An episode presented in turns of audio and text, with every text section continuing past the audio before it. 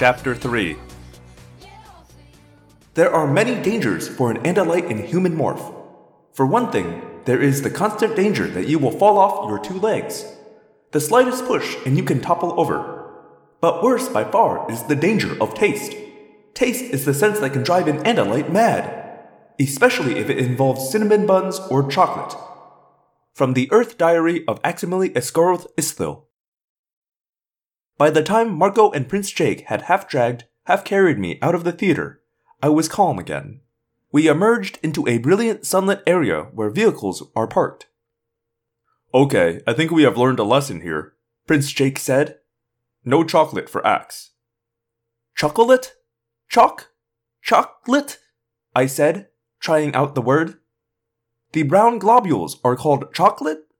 What about the brightly colored pellets? Actually, the globules are called raisinets. The pellets are M&Ms. Are you under control now, Axe? Prince Jake asked. I couldn't tell if he was angry or amused. Yes, I said shakily. I. The flavor! It was just so wonderful. Cassie and Rachel emerged from the mall behind me. They watched curiously but kept their distance. As always, we were careful not to appear to be a group. The controllers are everywhere. Suddenly, I heard a thought speak message. Hey, you guys, was the movie that bad? It was Tobias, on patrol far overhead. Of course, no one could answer him. Humans can use thought speech only when they are in morph, and since I was in a human body, I too was restricted to spoken language. There's kind of a thing going on, Tobias said. Just around the corner from you. Some guy staggering around and screaming at the top of his lungs. Cops are coming fast. I'm pretty sure I heard the word Yeerk. He's headed your way. Just then, I began to hear it too. It was a human shouting in a loud, hoarse voice. Over there, Marco said tersely. A man appeared. He seemed to be having difficulty standing up. He leaned against the outer wall of the store and staggered forward. Humans stared at him and moved away. Listen to me! Listen to me! He cried, looking around wildly. They're here! They're here! They're everywhere! The Yeerks are here! My human body felt as if it had been jolted with electricity. Human bodies become very tense when surprised. I could see that Prince Jake and Marco were having the same reaction. I heard sirens wailing and drawing closer. What do we do? Marco asked. Prince Jake turned quickly back to Rachel and Cassie. He made a gesture with his hands. Split up, he said. They're here! The man cried. Ah! He suddenly clapped both his hands over his left ear. Got you! Got you! Die! Die! He's a controller, I said. The Yeerk in his head is dying. Jake met my gaze. I know, he said. Been there. I nodded. Jake had been made into a controller, though only for a brief time. We had been able to imprison him and starve the Yeerk. Yeerks live in the brains of other species, but every three Earth days they must bathe in the Yeerk pool and soak up Kandrona rays. Without Kandrona rays, they starve and die. Kandrona rays are beamed from a device called a Kandrona. Actually, it's a Kandrona wave slash particle generator. The rays are beamed and then concentrated in the Yeerk pool, where the Yeerks feed. We had found and destroyed the Earth based Kandrona. Why is this happening now? Rachel asked. It has been weeks since we destroyed the Kandrona. Nothing ever seemed to happen. So why now? I shrugged my shoulders, the way humans do to indicate ignorance. I don't know, Rachel. Maybe the Yeerks have reached their limit. It would have been a strain on their resources to shuttle controllers back and forth to the mother ship. Shippa. Maybe something was broken. I didn't think things just broke for you space people, Marco said. Things break, I said truthfully. Break. Ache. Ache. Well, whatever. Scratch one Yeerk, Marco said harshly. The man was screaming now and yanking at his ear. I could just see the slimy tip of the dying Yeerk as it slithered out of the man's head. Can't we help him? It was Cassie. She and Rachel had defied Prince Jake's order to split up. They were with us now as we watched, horrified and transfixed. We have to stay clear of this, Prince Jake said. But maybe it's finally starting. It may just be this one guy, but there may be more. Finally! I expected this to start happening weeks ago. Yeerk's dying. Controller's suddenly free and human again. He grinned. It was a savage look. They'll die and their hosts will be free. At first, people will think they're nuts. But when they have 10, 20, 50 people all yelling about the Yeerks, they won't be able to cover that up. Not for long. His voice had risen, becoming higher, and the words came out faster. He was obviously excited. Suddenly, an ambulance raced up, followed by two police cars, all with flashing lights and screaming sirens. Ha! Marco said. I'm sure some of the cops are controllers, but they can't all be. Jake's right. The truth will get out. This is going to work. The truth is going to come out. The replacement Kandrona is supposed to be here soon, Rachel pointed out. We should have seen a lot more of this. The Yeerks must have found a way to keep this from happening till now. Rachel is a true warrior. She does not underestimate her enemies. She was not ready to start talking about victory. But the others were all very happy. They believed that many Yeerks would die, and the hosts would be free to tell the world the truth. They believed they had won the war. It made me sad for them, because I knew the truth. I knew how the Yeerks operated. I almost told Prince Jake right then. He has a special reason to be hopeful. His brother, Tom, is a controller. There is nothing Prince Jake would want as much as his brother's freedom. But I knew this screaming controller with the dying Yeerk in his head was just an oversight. Something had gone wrong with the Yeerk's secret efforts, but I knew that there would be no witnesses. I knew what would happen to this poor, shouting human.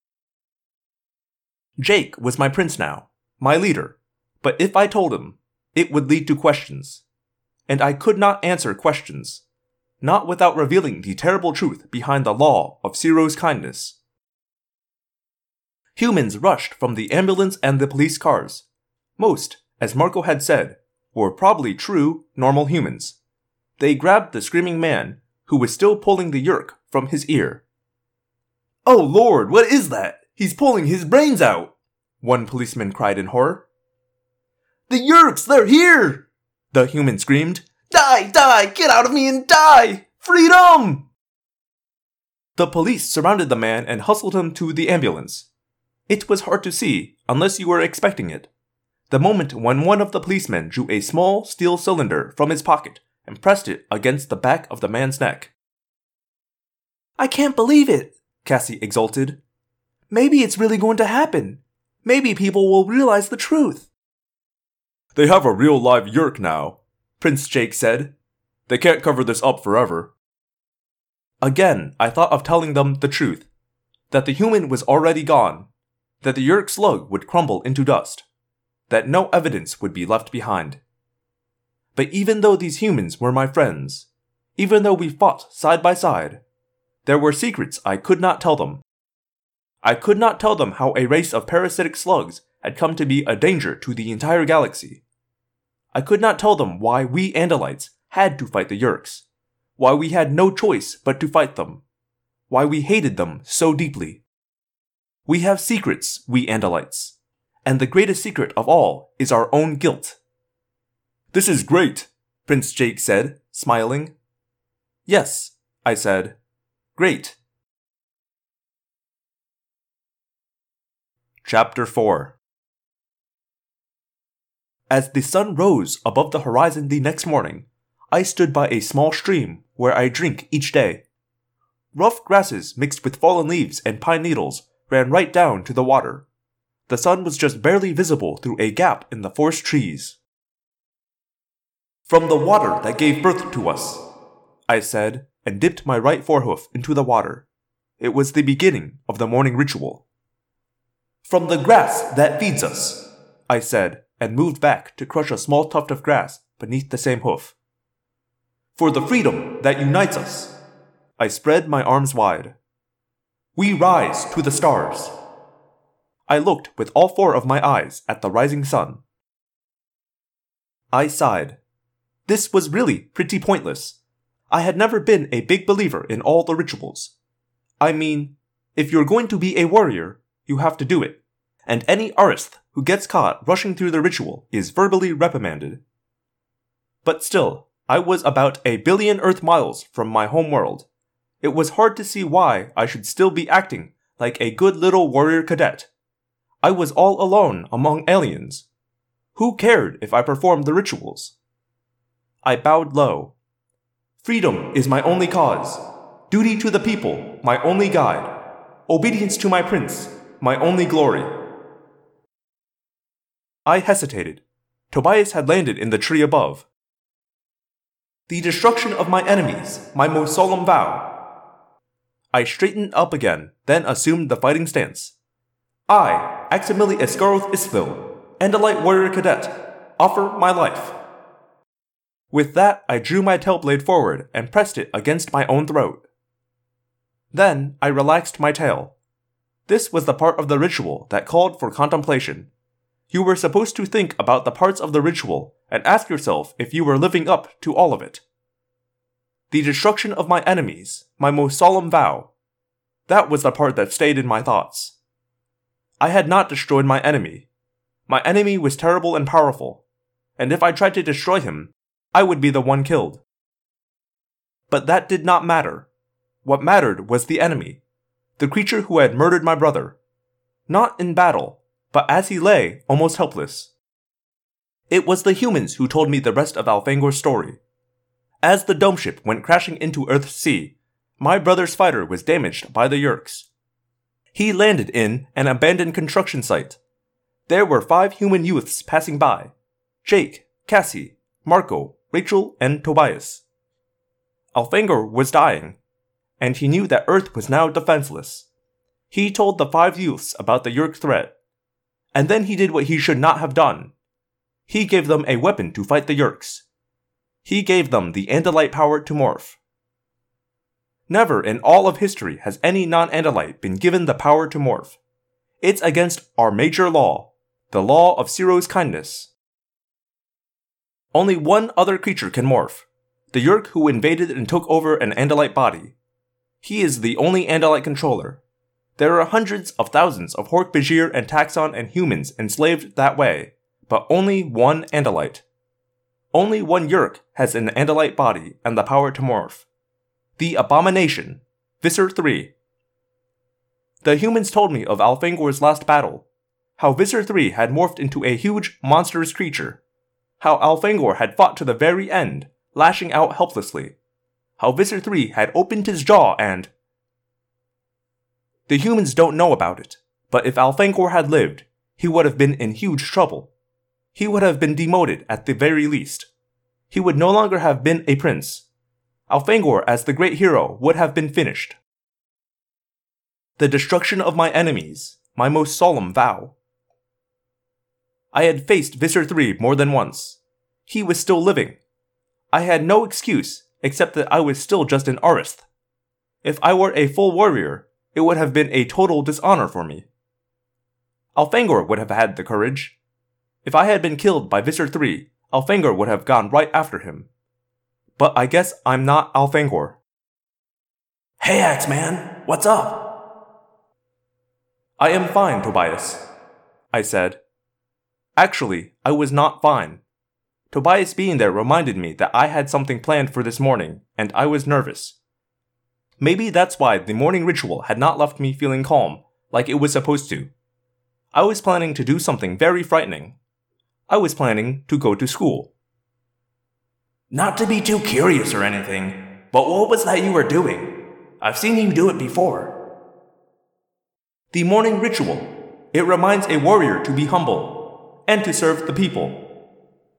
Sounds good, Tobias said. Yikes, um, Axe, don't step back. In fact, don't move at all. What is wrong? I asked. Don't you hear that? I listened. That rattling, hissing sound. I have heard it before. It's a rattlesnake, right by your leg. They're poisonous, you know. Ah, no, I didn't know. I turned to face the snake. I saw it coiled in the leaves. What I did not see was when it struck. It was too fast. Too fast to see, let alone avoid. Luckily, the fangs hit my hoof. I whipped my tail forward and pressed the snake against the ground, holding it immobile. It squirmed and made the rattling sound with its tail. Better get rid of it, Tobias advised. But I had a different idea. I focused on the snake. I began to acquire it, absorbing the snake's DNA into my system.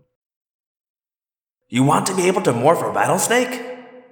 Tobias asked, sounding dubious. It's very fast, I said, and I have fewer earth morphs than the others. It may be useful someday. The snake had gone limp the way animals always do when you acquire them. When I was done and the snake's DNA was within me, I used my tail to flip it away into some bushes. So, Tobias asked, are you still going to go ahead with your get to know the humans plan? Yes, I may be on this planet for a long time. I should be using this time to learn about humans, even though I think I may have behaved badly at the movie. Tobias laughed. He laughed for quite a while. yeah, I heard about that. You just need to stay away from chocolate. I am not prepared for taste. The experience is very powerful. Perhaps I should not morph into human anymore. Don't sweat it, Tobias said. But speaking of taste, you realize there's this big mystery about you. A big mystery? Yeah, no one wants to ask you because they think it may be rude. But everyone wants to know how you eat with no mouth. How I eat? I repeated, puzzled. Well, I have hooves, don't I? Okay, Tobias said. I'll mind my own business. We started moving through the woods. I ran at a good speed. I enjoyed leaping fallen logs and dodging through the dense patches of thorny brush. I was getting to know this forest well. As I ran and leapt, Tobias flew overhead. At times he would rise through the canopy of trees and disappear from my sight. At other times, he would flit from tree to tree, silent, swift. In school, during xenobiology, we had a section on humans, I told Tobias. It mostly involved human television programs, news shows, entertainment, music. Music? You mean like MTV? You were watching music videos on the Andalite homeworld? I don't remember what they were. I. I didn't pay very much attention to xenobiology. I wish I had now. A warrior is supposed to be a scientist and an artist, as well as a fighter. But I didn't always enjoy that other stuff, so I didn't pay much attention. I suppose humans always pay attention in school. Absolutely, Tobias said. That's why I'm such an expert on the War of 1812. A war? Tell me about it. I was kidding. I don't know anything about the War of 1812. We're just about there. Are you ready to start? We had reached a narrow spur of woods. Normally, I would not have dared to go this far, because it was surrounded on three sides by human habitations. But Tobias was overhead, keeping his incredibly keen eyes open for any danger. Yes, I am ready. Jake and Cassie are coming across the field. Time for you to morph. Time to get human. Tobias, will you. I mean, you'll be alone today, while I'm with the others. What? Like I can't get along without you, Axeman? I have places to go, things to do, feathers to preen, rodents to eat. Besides, Axe, Jake has already asked me to fly cover over the school while you're in there. I don't know why, but it made me feel better to think that Tobias would be in the sky above me all day. Sometimes I think Tobias and I could be true Shorm, a shorm is a deep friend, someone you never lie to, someone who knows all your secrets. The word shorm means tailblade. See, it's supposed to mean a person you would trust so much they could put their tailblade right up against your throat and you wouldn't even worry. Sometimes I think Tobias and I could be like that. We are both cut off from our own people. We're both alone. But if we were friends, I would have no secrets from Tobias. And even though he was a hawk in form, he was still a human. And I am an Andalite. And no matter how much I sometimes wished for a real friend, there had to be a wall between my people and the humans.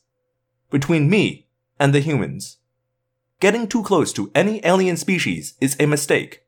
We are taught that. We may protect them, defend them, care for them, but they can never be deep friends.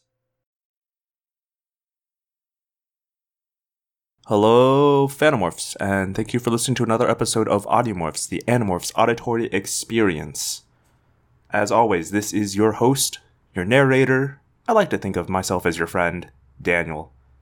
I don't have too many things to say here. Uh, I just want to read a quick message I got a couple weeks ago that I forgot about, um, but now, now I'm going to read it on air. Uh, is it? It is an, an anonymous user from Tumblr who says, "Oh boy, uh, did you this? I get so excited every time you update. Keep up the great work, dude." And I appreciate that. Thank you very much. I will. Uh, I'm gonna do it. I'm gonna finish this series. Just watch me, unless K. Applegate sues me, in which case, you know that would be bad. Please don't do that, Mrs. Applegate. Thank you. Nothing else really uh, new to say, so let's just get into those good old announcements. If you liked what you heard, you can hear more at audiomorphs.podbean.com or by searching Audiomorphs wherever podcasts can be found. If you'd like to reach me and send a message like the one I just read, you can do that at audiomorphscast.tumblr.com or audiomorphscast at gmail.com. Also, if you use iTunes, be sure to leave me a rating and review. I really appreciate those. It's pretty cool to get those as well. You could also tell a friend about this. That'd also be pretty neat. And that is all I have for you this week. So I will see you all next week. My name is Daniel, and I believe one day the Andalites will come. Until then, we fight